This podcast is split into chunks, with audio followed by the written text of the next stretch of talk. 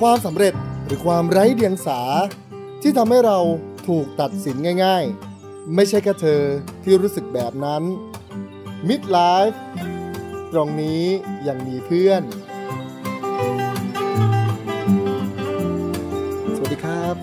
Midlife Podcast สัปดาห์นี้พบกับยา นุตทรเกตชูครับ ในขณะที่เด็กจบใหม่หลายคน ดิ้นรนเพื่อหางานหลังเรียนจบ ผมเคยได้ยินเพื่อนบ่นกันบ่อยว่า ถ้าที่บ้านมีธุรกิจแล้วไปทำต่อได้เลยคงจะดี มันเลยทำให้ผมฉุกคิดว่าการไปสานต่อธุรกิจครอบครัวเนี่ยมันดีจริงหรือเปล่า ต้องยอมรับจริง ๆ ว่าในยุคปัจจุบันที่เราอยู่ในช่วงดิจิตอลดิสรับคนรุ่นใหม่ซึ่งเป็นทายาทอย่างต่ำคือรุ่นที่ 3 แล้วเนี่ย ต้องมากุมบังเหียนธุรกิจของตระกูล บ้างก็เป็นร้านอาหาร บ้างก็เป็นร้านค้า ไปจนถึงธุรกิจใหญ่โตต่างๆ ในมุมหนึ่งผมว่ามันไม่ใช่แค่ ถ้าไม่มีใครมาทำต่อแล้วธุรกิจจะหายไป แต่ถ้าคนรุ่นใหม่เหล่านี้ไม่ทำเนี่ยธุรกิจเก่าแก่พวกนี้จะปรับตัวไม่ทันโลกและหายไปตามกาลเวลาต่างหากและแน่นอน ผมว่าไม่ใช่ทุกคนที่โตมากับร้านก๋วยจั๊บแล้วอยากจะทำก๋วยจั๊บต่อ เราพูดกันตรงๆครับ ถึงแม้สื่อทุกวันนี้จะนำเสนอในมุมที่ทายาทมาทำธุรกิจต่อ และเติบโตกว่ารุ่นก่อนหน้า แต่ก็มีจำนวนไม่น้อยที่ต้องเจอกับแรงกดดันนี้ และเป็นแผลติดตัว ท้ายที่สุดคือพวกเขาเหล่านั้น หาตัวเองไม่เจอ ถ้าเราเคยไปร้านอาหารสักร้านหนึ่งเจอเฮียนั่งสับหมูให้เรากินอยู่เนี่ย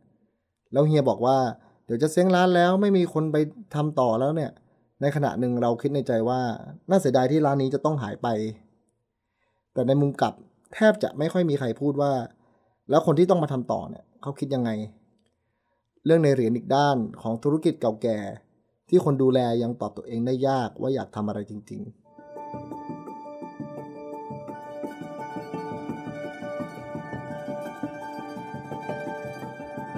สวัสดีครับพี่น้อย สวัสดีค่ะ พี่น้อยครับ แนะนำตัวเองนิดนึงครับว่าเป็นใครมาจากไหนอะไรนะครับ ชื่อนอยค่ะ กิริตาสมสุขค่ะ ก็ปัจจุบันพี่น้อยก็เป็นนักศึกษาปอโทใช่ค่ะที่มหาวิทยาลัยแห่งหนึ่งแล้วกันแห่งหนึ่งใช่เรียนต่อค่ะด้านเศรษฐศาสตร์อยู่ใช่ค่ะ พี่น้อยนี่ก็เป็นอีกคนหนึ่งที่มีอ่าธุรกิจครอบครัวรองรับอยู่ที่บ้าน แต่ว่าพี่น้อยก็ไม่ได้อยากทำใช่ไม่ได้สนใจขนาดนั้นถูกอยากให้พี่น้อยเล่าให้ฟังหน่อยว่าธุรกิจครอบครัวที่บ้านที่ทำอยู่เนี่ย แล้วพี่น้อยก็เป็นลูกสาวคนโตเนาะที่จะไปรับช่วงต่อที่ต้องไปรับช่วงต่อมันเป็นยังไงธุรกิจอะไรครับ ที่บ้านมีธุรกิจดนตรีค่ะ เป็นธุรกิจดนตรีไทยเนาะจริง ๆ ก็เป็นมาหลายรุ่นแล้ว คือที่บ้านจะแบบสืบสายมาทางด้านดนตรีตั้งแต่ยุคแบบทวดตั้งแต่ทวดของพ่ออะไรอย่างเงี้ย แล้วก็จนมาฟอร์มวงก็ตั้งแต่รุ่นปู่ รุ่นพ่อ จนมาปัจจุบันก็ถือว่าเป็นรุ่นที่สามที่จะต้องมานั่งดูแลตรงนี้ ใช่ แต่พอทีนี้มัน พี่น้อยก็ต้องรับช่วงตั้งแต่แบบช่วงหลังเรียนจบเนาะแต่อันนี้ก็จบมาได้สักประมาณ 3 ปี ก็มันไม่ถึงกับว่าต้องรับช่วงเลย เพราะพ่อตอนนี้เขาก็ยังไม่ได้เขายังไหวอยู่ แต่ว่าด้วยความที่ตอนนี้เขาก็ไม่ได้อยู่ไทยเขาบินไปบินกลับอะไรเงี้ยค่ะก็จะมีการฝากดูนู่นนี่นั่นไว้ให้ แต่ว่าก็มีเหมือนกันเด็กๆเขาจะแบบเออให้เราเทรนแล้วนะ ให้เราแบบคอยมาดูดูงานว่าต้องแบบว่าดูแลยังไงอะไรยังไงเขาบอกว่าอยากจะให้แบบว่าให้มาช่วยดูแลเต็มตัวในอนาคตอะไรอย่างเงี้ยค่ะ ก็มี แต่ว่ายังไม่ได้ไม่ได้ฟันว่าแบบต้องอายุเท่านี้เท่านี้หรืออะไรอย่างนี้ คือหลายคนมันมันจะมองนะพี่ว่าเฮ้ยธุรกิจครอบครัวสบายมีคนมีคนกุยทางมาให้แล้วเนาะอืมใช่เออทีเนี้ยพอพี่น้อยมันเป็นธุรกิจดนตรีอะแล้วดนตรีไทยด้วยอะใช่พี่น้อยรู้สึกยังไงกับคำนี้ว่าแบบเฮ้ยสบายโอ้โหเรียนจบก็มีงานทำแล้วดิ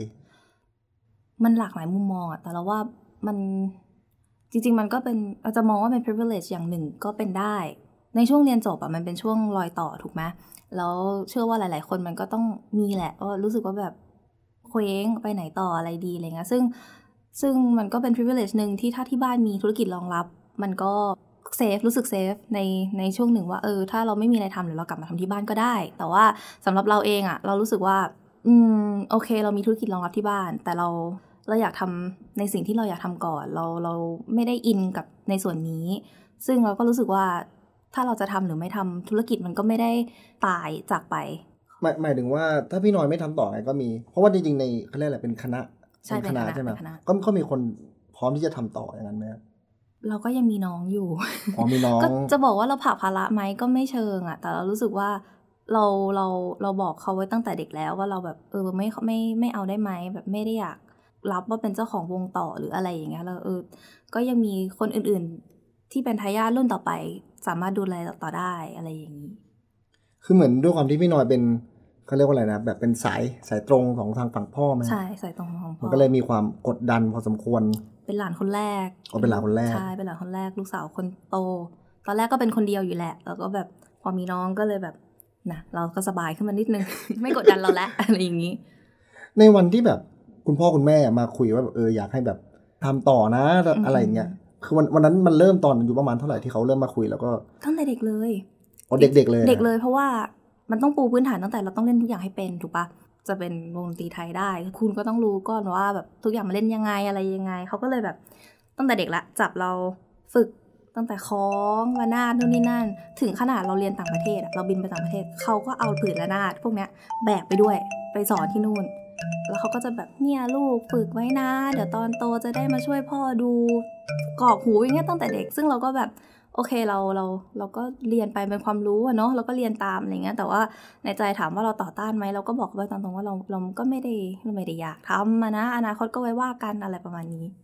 คือเผื่อใครไม่รู้นะครับจริงๆชื่อพี่หน่อยผมผมเคยสงสัยเหมือนกันว่าอ่าพี่ทำไมพี่ชื่อหน่อย ผมรู้จักแกมานานนะครับแล้วก็คำว่าหน่อยเนี่ยมันมาจากอ่าเสียงเครื่องดนตรีไทยใช่น้อยนี่น้อยหน่อยน้อยใช่นี่คือน้อยนี่คือน้อยนั้นนี่คือซึ่งตรงนั้นคือถ้าเป็นในละครในหนังเนี่ยแบบสารคดีที่แบบชีวิต แบบฮีโร่หรือแบบคนดังๆเนี่ยมันแบบโอ้โหหลายคนมองว่า เนี่ยมันมันบอลแบบบอล Born to ทู be บีเลยอะว้าว เพื่อทำสิ่งนี้เลยอะแต่ชีวิตความเป็นจริงอะมันไม่มันไม่ใช่มันแบบอืมมันมีมากกว่าแบบสิ่งที่ใครบอกว่า อยากให้เราทำอะอืม เออแต่มุมพี่น้อยเหมือนกันพี่น้อยบอกว่าเฮ้ยแบบงานคราฟต์งานศิลปะอย่างเงี้ยมันคนมันไม่มีใจทำอะมันทำไม่ดีหรอกนะ แต่แบบในมุมของผู้บริโภคก็แบบโอ้โหเสียดายจังนู่นนี่มันจะมีเสียง เข้าหูมาอะไรเงี้ยอืมเออพี่น้อยมองเรื่องนี้ยังไงว่าแบบ แล้วพี่พี่น้อยเคยเจอประสบการณ์อย่างนั้นไหมันมีเคยมีคนพูดกับพี่น้อยอย่างนั้นหรือเปล่าอะพ่อไง ก็อย่างที่บอกกับสื่อสายมันสืบทอดมาแบบนานมากอะไรอย่างเงี้ยแล้วถามว่า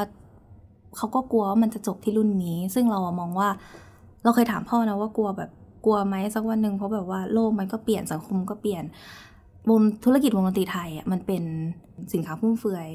อย่างหนึ่งที่มันไม่ได้จำเป็นเลยถูกไหมแต่ว่า เราอะมองว่ามันไม่ตาย เพราะว่ามันคือศิลปะที่แบบว่า ถึงมันจะฟุ่มเฟือยยังไง แต่มันผูกกับวัฒนธรรม มันก็เหมือนธุรกิจทั่วไปที่แบบมีขาขึ้นขาลงอะไรอย่างเงี้ยอาจจะแค่ตอนนี้อาจจะเป็นขาลง แต่เดี๋ยวอีกสักพักคนก็กลับมาแบบบูมใหม่ว่าเฮ้ยนี่ไงวัฒนธรรมมันต้องอนุรักษ์เอาไว้นะ เดี๋ยวมันก็ขึ้นถามว่ามันจะเสียดายไหมยังไงก็ไม่เสียดายเพราะมันไม่ตายยังไงก็ไม่ตายเราเชื่ออย่างนี้นะ แต่ถ้าถามว่าถ้าตายเพราะรุ่นเราจะเสียดายไหมหมายถึงแบบ ถ้าเราไม่สืบทอดอะเราก็เราก็มองว่ายังไงก็ไม่มีผลอะไร ก็มีคนอื่นอีกคนที่อินกว่าเรา น้องเราน้อง ลูกพี่ลูกน้องเราที่เป็นผู้ชายก็อินกว่าก็เล่นดนตรีไทยอืมก็เล่นดนตรีไทยก็ ก็ให้เขาดูแลซะดีกว่า ดีกว่าให้มันแบบมันออกมาไม่ดีในรุ่นเราอะแล้วพอพี่น้อยไปเรียนต่อต่างประเทศพี่น้อยเคยบอกว่าอยากเป็นหมอใช่แล้วก็มีความสนใจในเรื่องของการวาดรูปด้วย ใช่ ก็เหมือนกับเด็กทั่วไป ทุกคนมีความฝันตั้งแต่เด็ก แต่ว่าความฝันของคนเรามันก็จะแบบเปลี่ยนไปตาม environment ที่เราเติบโต ก็ตอนนั้นเราก็เปลี่ยนไปเรื่อยๆ จนกระทั่งก็มีเหตุการณ์ที่เราเคยแบบว่าบังเอิญได้ช่วยชีวิตคนคนหนึ่งไว้ในในสถานการณ์ฉุกเฉินอะไรเงี้ยแล้วเรารู้สึกว่าเออเราสามารถตั้งสติได้ แล้วก็เราชอบความการให้ความช่วยเหลืออะไรประมาณเนี้ยเรารู้สึกว่าแบบเฮ้ยเออเราอยากเรียนหมอต่อว่ะอะไรอย่างเงี้ยประกอบกับ condition ที่ว่าเรียนพอใช้ได้อะไรอย่างเงี้ยก็ ก็เลยคิดว่าเออมันก็น่าจะเป็นทางที่เราไปได้ ส่วนอาร์ตก็เป็นความชอบ เราชอบทำงานศิลปะอยู่แล้ว เราชอบทำงานคราฟต์เราชอบวาดรูปอะไรเงี้ยมันก็กลายเป็นงานอดิเรกอดิเรกหนึ่งที่แบบก็ทำเรื่อยๆประกอบกับการเรียนไปอะไรอย่างเงี้ยก็ไม่ได้ไม่ได้คิดว่าจะจับเป็นงานอาชีพหลักหรืออะไร แต่ก็ก็แค่ทำทำเป็นฮ็อบบี้แค่นั้นเอง อืมเราว่ามันเพราะว่าอาส่วนตัวเราก็ไม่ได้เรียนที่ไทยตลอดเวลาเราย้ายประเทศหลายประเทศอะไรอย่างงี้ใช่ไหมแต่ เอาแค่เรื่องของธุรกิจที่บ้านเองมันเป็นสายดนตรี ซึ่งเราไม่ได้อินขนาดที่ว่าจะสามารถคิดว่าจะทำได้ดีอะที่เราเรารู้สึกว่าเราเราไม่ได้อยากทำเพราะว่าคือเราทำได้ แต่เราทำไม่เป็นเพราะรู้สึกว่าทำได้ไม่ทำได้ แต่ว่าถ้าถ้าจะอุ้มชูมันต่อไปอะเราไม่ได้อินขนาดที่คิดว่ามันจะไปไปต่อได้ขนาดนั้นอะรู้สึกว่าใครมันจะจ้าง หรือใครมันจะซื้องานศิลปะที่ศิลปินไม่ได้อินกับงาน เออ ก็เลยแบบ กว่า เราเราขอให้คนอื่นที่มันอินกว่าเราดีกว่า แต่ถามว่าเพราะความคิดตะวันตกหรือเปล่าที่ทำให้เราคิดแบบนี้ จริง ๆ มันก็อาจจะมีส่วน เวลาเราไปอยู่ต่างประเทศอะไรเงี้ยเขาก็เขาก็ครูสอนเราเสมอไว้ไม่ว่าจะเป็นประเทศไหนอะ่ะแล้วเขาจะบอกว่าอยู่ลองหาว่าอยู่ชอบอะไร มีความสุขกับอะไร แล้วอยู่ก็ลองลองทำในสิ่งสิ่งนั้น อาจจะมันก็จะเป็นแบบจุดอินสปายว่าในอนาคตอยู่อาจจะอยากทำอย่างนี้ก็ได้ ตัดภาพเราเคยเรียนไทยอยู่แป๊บหนึ่งตัดภาพมาที่ไทยก็จะแบบให้ความสำคัญกับแค่วิทย์คณิตอะ โรงเรียนที่เราเรียนนะเออมันเลยกลายเป็นแบบตีกรอบว่าแค่สายอาชีพนี้ใช่ไหมที่มันดี แค่สายอาชีพแบบนี้ใช่ไหมที่มันแบบที่เราเราสามารถเติบโตได้อะไรประมาณเนี้ยอืมเท่ากับว่าแบบสภาพแวดล้อมก็พี่น้อยทั้งอยู่ทั้งแบบที่อเมริกาใช่ไหมมีอเมริกามีมีอเมริกาไทยแล้วก็อีกหลายประเทศอะมันไม่เหมือนกันแล้วก็ในวัยนั้นในช่วงเราเป็นเด็กอะอืมมันทำให้เกิดความสับสนว่าเออสุดท้ายแล้วฉันควรจะควรจะเป็นอะไรดีอะไรเงี้ยจำได้ว่าตอนอยู่อเมริกาก่อนเราจะกลับมาเรียนตีที่ไทยอะมันเป็นช่วงแบบ รอยต่อเลยแหละ เพราะว่าตอนนั้นน่ะเราก็ได้ทุนเราได้ทุนเรียนหมอต่อ แล้วก็เรายื่นเรายื่นมหาลัยอีกที่หนึ่งไว้เราก็ได้ตอบรับแล้วเรียนทางสายของนิติ แต่ปรากฏว่าพ่อแม่เราเขาเรียกว่าแม่เราต้องกลับมาประจำการที่ไทย เราก็เลยต้องกลับมาอะไรประมาณนี้แล้วแบบพอกลับมาเราก็เคว้งเพราะเรารู้สึกว่ามันเป็นมันเป็นช่วงปีใหม่อะเราเขาเปิดสอบไปหมดแล้วอะไรอย่างเงี้ยเราจะกลับมาสอบหมอใหม่ก็ไม่ได้ แล้ว ถ้ากลับมาสอบหมอใหม่มันต้องเริ่มแบบเริ่มถัดไปปีนึงอะไรอย่างเงี้ยต้องสอบใหม่หมดเลย แล้วก็แบบกลายเป็นว่าคณะที่มันเลือกเปิดที่ยังเปิดให้อยู่อะมันมีอยู่ไม่กี่คณะ เราเลยมีตัวเลือกน้อย พอมีตัวเลือกน้อยเราก็เข้าในเข้าคณะที่เราเข้าไปนั่นแหละ มันไม่ใช่สิ่งที่เราอยากเรียน มันไม่ใช่สิ่งที่เราถนัด แต่สุดท้ายเราก็ดันด้นเรียนจนจบแล้วเราก็แบบตอนนี้พอจบมาเราก็จบมาแล้วทำไงต่อเออมันก็ ไม่รู้อะเราก็ไม่รู้ว่าเราเราเรียนเพื่อเอาตัวรอดมากกว่าเรียนที่เพราะอยากเรียนนะตอนตีตอนนั้นอะอืมทีนี้เสร็จพี่น้อยพูดว่าเออพอกลับมาเรียนที่ไทยอะเรียนปริญญาตรีครับพี่น้อยก็เรียนเพื่อที่จะเอาเอาตัวรอดมากกว่าแบบเอ้ยฉันชอบด้านนี้อะไรอย่างเงี้ยใช่ซึ่งปัจจุบันพี่น้อยก็เป็นนักศึกษาปอโทใช่ก็ยังเลือกการศึกษาอยู่ใช่คือพอทีเนี้ยผม คืออาจจะเป็นมีความเป็นชนชั้นกลาง หลายคนพูดกับผมว่าตอนช่วงที่ผมปีแล้วผมยังหางานไม่ได้อย่างเงี้ยอืมแล้วก็บอกว่าไปเรียนต่อโทดิ ไปเรียนต่อโทดิซึ่งจริงๆเรียนต่อโทอะสิ่งที่ผมกังวลมากกว่าว่า โอเค มันต้องใช้ตังค์มันมันมีค่าใช้จ่ายอะ อืม คือแบบอ้าวแล้วผมจะเรียนอะไรอะ ผมคือบางทีมันตอบโจทย์ตัวเองไม่ได้ว่าแบบเออ เรา มันเป็น academic ที่แบบ academic ไปแล้วอะมเออป.โทอะพี่น้อยเออพี่น้อยเจอเรื่องนั้นบ้างแบบแบบคิดยังไงกับเรื่องเนี้ยครับเจอนะ แต่ว่าเราเราไม่ได้เจอเพื่อนกดดัน เรากลายเป็นว่าเรากดดันตัวเอง เพราะว่าตัวเราเองก็ไม่รู้เหมือนกันว่าจะเรียนต่ออะไร แล้ว แต่ว่าเราตัวเองก็ไม่รู้เหมือนกันว่าจะทำอะไรต่อถ้าไม่เรียน ก็เลยเลือกที่จะเรียน ถามว่าเรียนต่อทางด้านไหน ก็ไม่รู้ เลยเลือกแบบว่าที่เราเรียนเราเรียนเศรษฐศาสตร์การเมือง เราก็เลยแรงบันดาลใจจากเรื่องเนี้ยพออาจารย์ก็ถามเหมือนกันทำไมถึงอยากเรียน เราก็บอกว่าชอบ เพราะความชอบชอบ เพราะว่าลงวิชาเรียนเสรีตัวเลือกเสรีไปตัวหนึ่งเรารู้สึกว่าเออมันน่าสนใจ เราก็เลยเริ่มจับจากตรงเนี้ยว่าพอสนใจเราก็เลยอยากลองเรียนต่อดู แค่นั้นเลยแต่ถามว่า คนอื่นเนาะมันส่วนใหญ่แล้วอะ่ะ เพื่อนเราที่ที่พอมีกำลังส่งตัวเอง หรือแบบพ่อแม่สามารถสปอร์ตได้อะไรเงี้ยเลือกที่จะเรียนก็เลือกเลือกเรียน MBA เพื่อที่จะจบมาแล้วก็นั่นแหละไปสานต่อธุรกิจครอบครัวมีแค่นั้นเลย อันนี้บอกคุณผู้ชมทางบ้าน คุณผู้ฟังทางบ้านอีกทีด้วยว่าพี่จีพี่น้อยก็ตอนสอบเข้าที่นี่ก็ลำบากลำบนใช้ได้ ไม่ได้บอกพ่อแม่ด้วยว่าจะไปเรียนใช่ไม่ได้บอกพ่อแม่ พ่อแม่บินกลับมาหาที่ไทยแล้วเราก็แบบสอบสอบติด พ่อแม่มาปุ๊บเขาจะเอาเราไปอยู่ต่างประเทศด้วย เราก็บอกว่าไปไม่ได้แล้วนะสอบติดเราก็เลยต้องแบบปล่อยเราอยู่ที่นี่ต่อ คือถ้าถ้าวันนั้นถ้าเหมือนที่พ่อแม่พ่อแม่พี่น้อยอยากให้พี่น้อยไปอยู่ต่างประเทศคือจะไปทำอะไรอะเขาอยากให้เราไปเรียนต่อต่างประเทศ ไม่ก็ลองไปใช้ชีวิตที่นู่นดูเขาด้วยเรามี condition ทั้งสุขภาพด้วย นั่นแหละกลายเป็นโรคซึมเศร้า หลังจากที่แบบยุคช่วงเปลี่ยนผ่านแล้วไม่รู้จะทำอะไรดีอะไรอย่างงี้ใช่ไหมตอนแรกก็จะหางานที่นี่ก็รู้สึกว่าแบบมันยังไม่ใช่อะไรอย่างเงี้ยเขาก็เลยบอกว่าเนี่ยให้ไปหาเขาให้ไปอยู่ที่นู่น แล้วก็ไปลองตั้งต้นดูว่าแบบเผื่อการใช้ชีวิตต่างประเทศมันจะมีคำตอบให้เรามากกว่า อืมทุกวันนี้พี่น้อยเรียนปอโท แล้วก็ที่บ้านมีธุรกิจรองรับ จริง ๆ อีกอาชีพหนึ่งที่ที่ทางบ้านอะอยากให้ทำแล้วก็ทางบ้านส่วนใหญ่เป็นก็คืออาชีพข้าราชการข้าราชการใช่เออซึ่งจริงๆผมเคยคุยกับพี่น้อยหลายรอบว่าเออคือผมก็เป็นคนที่แบบ บางทีเราก็ไม่ได้อยากจะมาเส้นทางนี้อะไรเงี้ยถึงแม้ว่าโอเคในประเทศไทยอาชีพนี้เป็นสามารถสร้างความมั่นคงให้กับเราได้ด้วยสวัสดิการต่างๆอะไรเงี้ยแต่พี่น้อยไม่ใช่พี่น้อยก็ พ่อแม่ญาติๆอะอยากให้เป็นด้วย ใช่ เราว่ามันเป็น mindset ทั่วไปเลยนะของคนในยุค 40-50 ประมาณเนี้ยเพราะว่าเขาก็มองว่างานข้าราชการมันคืองานที่มั่นคงถูกไหมแล้วเราตัวเราเองเราถามว่าเราอยากเป็นไหม มันก็ไม่ตอบไม่ได้อะมันมันก็เราก็คุกคีกับคนที่เป็นราชการอยู่แล้ว เรารู้สึกว่ามันก็ไม่ได้แย่แต่ทุกงานทุกสายอาชีพมันมีความยากง่ายในในตัวของมันเองอะไรอย่างเงี้ย แต่ว่าถึงราชการอะเรามองว่าจริงที่สวัสดิการมันดี แต่ก็ condition มันก็ไม่รู้สิมันก็มากับภาพลักษณ์กันเนาะถ้าสังคมไทยมีรัฐสวัสดิการ มันไม่ต้องยากเลยขนาดนี้ แต่มันก็มันก็เหมือนความหวังลมๆแล้งๆอะเพราะว่า อ้ถ้าเลือกอืม เพราะว่าส่วนตัวเราก็เชื่อว่ารัฐสวัสดิการมันเป็นไปได้แต่อีกนานเลยค่ะกว่าของประเทศกว่ากว่าที่ประเทศไทยมันจะทำได้อะเนาะเราก็เลยรู้สึกว่าเราไม่หวังพึ่งซะดีกว่า อืม เราไม่อยากจะแบบมีความหวังตั้งความหวังว่ารัฐสวัสดิการจะอุ้มชูได้ขนาดนั้นอะถ้าเราทำอะไรได้เราก็ทำไปก่อนน่าจะดีกว่า คือปัญหาสำคัญมันไม่ใช่อาจจะไม่ใช่ปัญหา แต่ว่าโจทย์โจทย์สำคัญมันคือมันพี่น้อยยังรวมถึงใครหลาย ๆ คนอ่ะ มันยังตอบไม่ได้ว่า เออ ฉันอยากทำอะไรอะไรเงี้ย มันจริงมันน่าเศร้านะ ที่ถ้าปลายทางสุดท้ายแล้ว ถ้าไม่รู้จะทำอะไร แล้วคำตอบสุดท้ายมันคือการเป็นราชการ เพราะรู้สึกว่าแรงจูงใจหรืออินเซนティブในการเลือกงาน มันโดยเฉพาะกับงานข้าราชการ ไม่จริงมันไม่ควรไม่สมควรที่จะเป็นการที่อยากได้สวัสดิการอะถูกปะเรารู้สึกว่าไอะอย่างต่างประเทศอะ การที่ใครสักคนอยากเป็นข้าราชการเขาต้องเรียนเก่งมากๆนะ แล้วเราถามใครก็ได้เลยเขาแบบทำไมถึงอยากเป็นเขาก็บอกว่า จริง ๆ แล้วเขาอยากพัฒนาประเทศเขาเขาอยากทำให้ระบบมันดีขึ้น ตัดภาพมาที่ไทยแล้วรู้สึกว่า เนี่ยพ่อแม่ปลูกฝังมาบอกว่าเป็นข้าราชการเธอลูก เพราะว่าเนี่ยปลายทางแล้วสุดท้ายแล้วสวัสดิการนู่นนี่นั่นหนูจะได้สบาย พ่อแม่จะได้แบบเปิดค่าใช้จ่ายได้อะไรเงี้ยเฮ้ยมันมันไม่ใช่อะมันกลายเป็นปัญหาที่ เพราะ mindset ของคนมันผิดตั้งแต่แรกอะ่ะเออการพัฒนาประเทศเราว่ามันมีส่วนผิดแปลกไป อืจริงๆ พี่น้อยก็โดนกดทับ อันนี้จากที่ผมได้พูดคุยพี่น้อยมา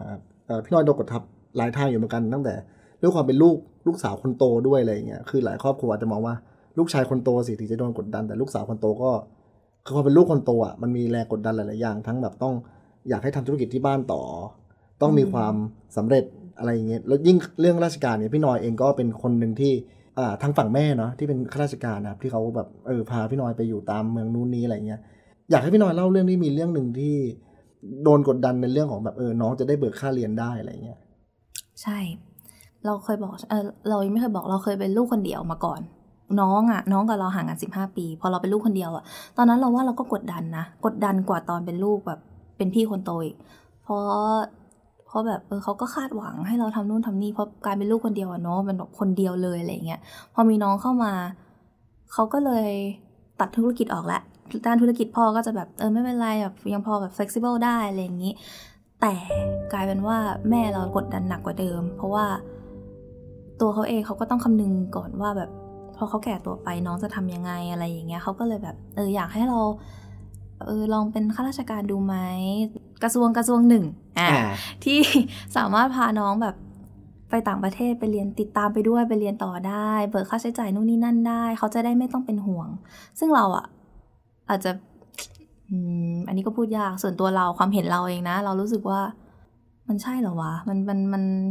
ทำไมการเป็นพี่คนโตต้องมารับผิดชอบชีวิตของน้องที่ที่เราเองเราก็ไม่ได้คือเราไม่ได้เกลียดน้องไม่ได้อะไรนะไม่ได้เกลียดเพียงแต่ว่าเออ ชีวิตมันผมว่าคนรุ่นเราอย่างหนึ่งคือมันมีแนวคิดหนึ่งที่ว่าชีวิตฉันฉันอยากใช้อะ เออใช่แบบมันจะมีความขบฏเล็กๆในแบบคนคนเจนซีนะครับที่แบบว่าอันนี้อันนี้ถ้าเทียบตามเจนนะครับ แต่ว่าจริงๆมัน ผมว่ามันมีความอิสระมากกว่าที่แบบอืมพี่น้อยได้เจอหลาย ๆ มุมมองจากการเดินทางจากการไปเรียนหรืออะไรเงี้ยรวมถึงการเจอคนอะ มัน เออบางคนเขาใช้ชีวิตได้อย่างอย่างผมเหมือนกันช่วงเวลาก่อนหน้านี้ผมเออคนบางคนนั้นแบบได้ใช้ชีวิตตามความชอบตัวเองอะ หมายถึงว่าที่ไม่ได้ไปลำบากใครนะครับอืมแต่แบบเออเฮ้ยมันมีความสุขจังเลยอะไรเงี้ยหรือหรือถ้าใครสักคนที่เขาแฮปปี้กับแบบโอเค ได้ทำธุรกิจที่บ้านต่อแล้วเขาพัฒนาอะไรอันนี้มันก็มันก็เป็นความชอบของเขาอะอืมแต่พอมามองเราเองอะโหเราแบบ เราไม่อยากโดนบังคับอะไรเงี้ยอืม จริง ๆ เราว่าตัวเราอะเราไม่ได้อยากใช้ชีวิตแบบมีความสุข แต่เราแค่อยากใช้ชีวิตแบบไม่ต้องมีพันธะผูกท้ายทั้งทั้งที่พันธะเนี้ยเราไม่ได้เป็นคนสร้าง เราแค่รู้สึกแบบนั้นอะเราไม่ได้เราไม่ได้อยาก ใช้ชีวิตเเป็นข้าราชการเพื่อที่จะให้คนอื่นอยู่รอด แต่เราคิดอย่างนี้ได้ เพราะว่าพ่อแม่เราสามารถดูแลตัวเองได้ถูกปะแม่เราเป็นราชการยังไง ยังไงซะเขาก็ทั้งสามีทั้งตัวแม่เองหรืออะไรเงี้ยเขาก็สามารถดูแลตัวเองได้ในในในตอนที่เขาแก่ เราเลยคิดว่าเราแตกต่างตรงที่เราสามารถคิดอย่างนี้ได้ แต่ถ้าวันหนึ่งถ้าเขาไม่ใช่อะไรเงี้ยเราก็เราคิดว่าความความคิดเราก็น่าจะเปลี่ยนจากนี้ไปอยู่ดีอะอืมคือ เมื่อกี้พี่น้อยใช้คำว่าพันธะเนาะซึ่งมันเป็นแบบแรงกดทับที่แบบหลายทางอะ่ะ แต่ตอนนี้ก็มีสักสามสี่ก้อนที่แบบ มันมันก็รั้งพี่น้อยไว้อยู่อะ่ะ เออ แบบ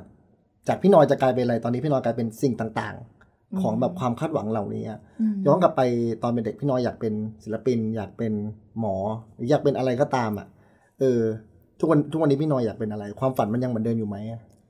ก็ยังตอบไม่ได้อืมมันตอบไม่ได้จริงๆนะในปัจจุบันเนาะ เพราะว่าก็อย่างที่บอกอะเด็กทุกคนมีความฝัน อย่าว่าแต่เด็กเลยผู้ใหญ่ก็มีความฝัน มันขึ้นอยู่กับสภาพแวดล้อมที่หล่อหลอมเรามาเรื่อยๆ แล้วปัจจุบันตอนเด็กๆ มันก็แค่ความฝันแต่ปัจจุบันตอนโตมันมันมากกว่าความฝันแล้ว เพราะว่ามันมีเรื่องของคนที่อยู่ข้างหลัง อนาคตเราข้างหน้า หรืออะไรอย่างเงี้ยมากลายเป็นแบบหน่วงเป็นก้อนที่หน่วงเราไว้เรื่อย ๆ ถ้าถามตอนนี้เราก็ยังไม่รู้เหมือนกันว่าเราอยากเป็นอะไรจริง ๆ แต่ว่าความอยากกับความเป็นจริงมันก็ต่างกันอะ ถึงเราจะอยากเป็นแต่เราก็เป็นไม่ได้เราก็แบบต้องดูในสภาวะความเป็นจริงว่าสุดท้ายแล้วเราสามารถเป็นอะไรได้บ้างถึงจะเอาตัวรอดได้ในอนาคต อืมจริงๆ พอพูดถึงเรื่องพันธะยิ่งแบบในกรณีของธุรกิจครอบครัว ผมอันนี้ผมเลื่อนไถฟีดใน Facebook นะครับ แบบมันเจอว่าแบบคนพูด มันเป็นคนพูดว่าเออจริงๆเออทำไมคนแบบไม่อยากรับธุรกิจครอบครัวต่ออะไรเงี้ยของคนรุ่นใหม่ ซึ่งแบบเขาพูดว่าจริง ๆ มันไม่ใช่ คือพ่อแม่พ่อแม่เขาไม่ได้ทำให้เรา พ่อแม่เขาก็ทำเพื่อตัวเขาเองในระดับหนึ่งมันแบบ อันนี้เขาพูดในในแง่ของการทำธุรกิจว่าแบบเออ มันเป็นอะไรที่แบบเขาก็ทำเพื่อตัวเขาเองพอถึงช่วงหนึ่งมันแบบ มันไม่อยากให้สิ่งที่เขาสร้างมันมันหายไปอะอืมอืมซึ่งอันนี้ผมแชร์ประสบการณ์จากตัวผมอย่างเงี้ย คือผมก็ไม่ได้มี คือทางบ้านไม่ได้มีอะไรเงี้ย ก็แบบทุกวันนี้ก็แบบพยายามเอาเอาตัวเองให้รอด แต่ก็แบบ คือในมุมหนึ่งทุกวันนี้ได้ทำอาชีพสายอาชีพเนี่ย ผมมองว่ามันก็เสิร์ฟความต้องการของผมในในระดับหนึ่งถึงแม้ว่า มันก็ไม่ได้จะอุดมการณ์อะไรนะครับ แต่แบบ เอออย่างอย่างน้อยมันก็เป็นอะไรที่แบบ ได้ไปถึงในระระดับหนึ่งอะไรอย่างเงี้ยอืมอืมซึ่งมันมีอีกหลายคนที่แบบ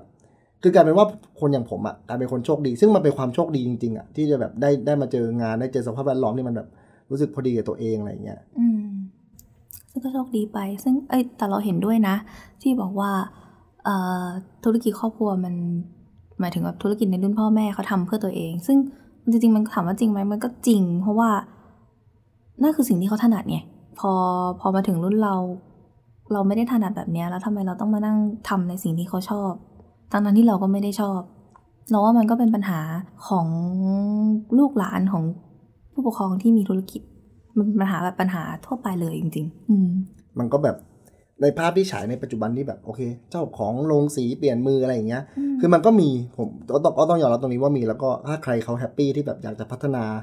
อ่า บางทีมันไม่ใช่แค่ภาพของธุรกิจครอบครัวนะมันเป็นเรื่องของบ้านเกิดมันเป็นเรื่องของชุมชนนะอืมอันนี้เราแบบเรายินดีด้วยเลยแบบอืมหลายๆคนที่มันเป็นปัญหาอยู่คือแบบ เด็กหลายคนมันถูกริดรอนความฝันไปอันนี้เรื่องนี้ก็เป็นเรื่องที่เราต้องยอมรับว่าเด็กหลายคนอย่างพี่น้อยเหมือนกันอะคือคำถามพี่น้อยพอพี่น้อยบอกว่าเออทุกวันนี้จำไม่ได้แล้วว่า อยากเป็นอะไรแล้วเราเราควรฝันอยู่ไหมอะเราเราควรใช่คิดอยู่ไหมว่าเราอยากเป็นอะไรอะไรเงี้ยอืมันก็เป็นคำถามที่แบบอืมค่อนข้างทางใจพอสมควรอะไรเงี้ยใช่ เมื่อธุรกิจครอบครัวรวมถึงอะไรหลาย ๆ อย่างที่คนรอบข้างอยากให้พี่น้อยเป็นอะเป็นสิ่งต่าง ๆ เหล่าเนี้ยมันไม่ใช่สิ่งที่พี่น้อยอยากเป็นอะคือมันมันมีทางตรงกลางไหมที่แบบว่าเฮ้ยมันสำหรับหลาย ๆ ครอบครัวที่แบบโอเค ธุรกิจนั้นอาจจะเป็นทางเลี้ยงปากท้องเขาจริง ๆ อะไรเงี้ยอืมในมุมมองพี่น้อยหรือหรืออาจจะเอาเคสกรณีบ้านพี่น้อยก็ได้อะไรเงี้ยมันมีทางตรงกลางจริง ๆ ไหมหรือจริงก็ มันก็ต้องหักกันไปข้าง มันมันไม่มีทางมันมีซ้ายขวาไม่มีตรงกลางหรอก ไม่มีตรงกลางอยู่แล้วอะไรอะเราว่าเราว่าอะอย่างอย่างเคสบ้านเราอย่างเงี้ยถึงเราจะไม่ได้มาดูเต็มตัว แต่เราก็ไม่ได้แปลว่าเราจะแบบทิ้งไปเลย เราก็สามารถ support เขาได้ในด้านต่างๆ อย่างเช่นอะทุกวันนี้เราก็ยังช่วยเขาบริหารบ้าง PR บ้างทำนู่นทำนี่บ้างอะไรอย่างเงี้ย แต่ก็ก็ยังมีน้องอยู่ที่แบบน้องลูกพี่ลูกน้องที่แบบอายุไล่ๆกับเราที่สามารถดูแลได้ เราก็สามารถ support เขาได้ แต่ว่าแค่ถ้าถามว่า เอาเข้าไปแบบเขาเรียกว่าไปบริหารเต็มตัวอย่างเงี้ยไม่เราจะไม่ทำเราคิดว่าตรงเนี้ยแหละก็น่าจะเป็นตรงกลางระหว่างระหว่างเรากับพ่อที่สามารถช่วยได้ เท่าที่เราช่วย อืม มันก็มีจุดที่มันที่มันดีลกันได้นะอืมอย่างรุ่นพ่อเราเองพ่อเราพ่อเราอะทำงานอยู่แล้ว แต่พอแบบเขาทำงานอยู่กับกฟผ. พอจุดหนึ่งเขาก็ลาออกลาออกจากทางงานประจำเพื่อมาดูแลวงเต็มที่ เพราะว่า พี่สาวเขาก็รับราชการเขามีพี่สาวที่สาวรับราชการแล้วแบบพี่สาวเขาก็มาแบบมาดูพาร์ทไทม์ตรงนี้เหมือนกันอะไรเงี้ยเราก็เลยมองว่าขนาดป้าเราอะเออยังสามารถ support อย่างนี้ได้ แล้วก็ก็ไม่จำเป็นที่จะต้องมีใครเป็นเจ้าของแบบ มันไม่เหมือนกับว่าไม่เหมือนบริษัทอะไรเงี้ยต้องมีซีอคนเดียวนู่นนี่นั่นอะไรเงี้ยแต่อธุรกิจแบบเนี้ยมันสามารถช่วยกันดูก็ได้ ไม่จำเป็นจะต้องมีคนใดคนหนึ่งเป็นเจ้าของ อืมเราว่าถ้าเป็นรุ่นเราเราน่าจะเราจะช่วยแบบนี้แหละ ถ้าน้อง น้องสองอีกสองคนเราอาจจะมีงานประจำแต่แบบก็ผัดกันมาดูก็ได้ อืม what what if อะครับ what if อ่าว่าแบบเออแบบวันหนึ่งน้อยไม่ได้ที่บ้านไม่ได้มีธุรกิจครอบครัวอันนี้อะไรเงี้ย แล้วก็ที่บ้านก็ไม่ได้เป็นข้าราชการ รวมถึงน้อยอาจจะไม่ได้โดนกดดัน หรือมีแรงกดทับหลายๆหลายๆอย่างกดทับอยู่อย่างเงี้ยเออคิดว่าตัวเองเนี่ยนะแบบณวันเนี้ยกำลังทำอะไรอยู่ แบบ ทำอาชีพอะไรอยู่ แล้วเป็นใคร เราเคยมองตัวเองในเป็นในช่วงเวลานั้นไหมอะไรเงี้ย เคย เราถามตัวเองบ่อย ๆ เลยว่า ถ้าถ้าวันหนึ่งเราไม่มีไม่มีพันธะผูกท้าย ไม่มีแบ็กกราวครอบครัวที่ที่เด่นชัด เราก็มองว่าเราตอบไม่ได้อยู่ดี มันเคว้งนะ เพราะรู้สึกว่าพอมันกว้างอะแล้วไม่ environment ที่หล่อหลอมเราอาจจะอาจจะแตกต่าง อาจจะแตกต่างไปจากนี้แล้วเรา แล้วไงต่อเราจะเป็นคนแบบไหน เราชอบอะไรเราชอบจริง ๆ หรือเปล่า เราจะเป็นไปได้ไหมการศึกษาเรามันจะ support เราได้ขนาดนั้นหรอ แล้วว่าเราเคว้งหนักกว่าเดิม สุดท้ายแล้วเราอาจจะกลายเป็นคนคนนั้นก็ได้ที่อยู่ที่มี mindset เดียวกับสังคมทั่วไป ก็คือทำราชการดีกว่าเพราะสุดท้ายแล้วถ้าเราไม่รู้จะทำอะไรเราเป็นราชการอะพ่อแม่เราก็จะได้สวัสดิการตรงนี้ เราจะได้ไม่ต้องเป็นห่วงเขาอนาคตตัวเองก็มั่นคงมากกว่า มันก็เป็นลูปเดิมอย่างเงี้ยแหละ แต่ถ้า แต่ถ้าเอาความชอบเป็นหลักอะเราอาจจะสักไม่รู้สิเราอาจจะเป็นในนี้ก็ได้ เราอาจจะทำงานสายอาร์ตอาจจะเป็นครูอนุบาลเล็กๆ สอน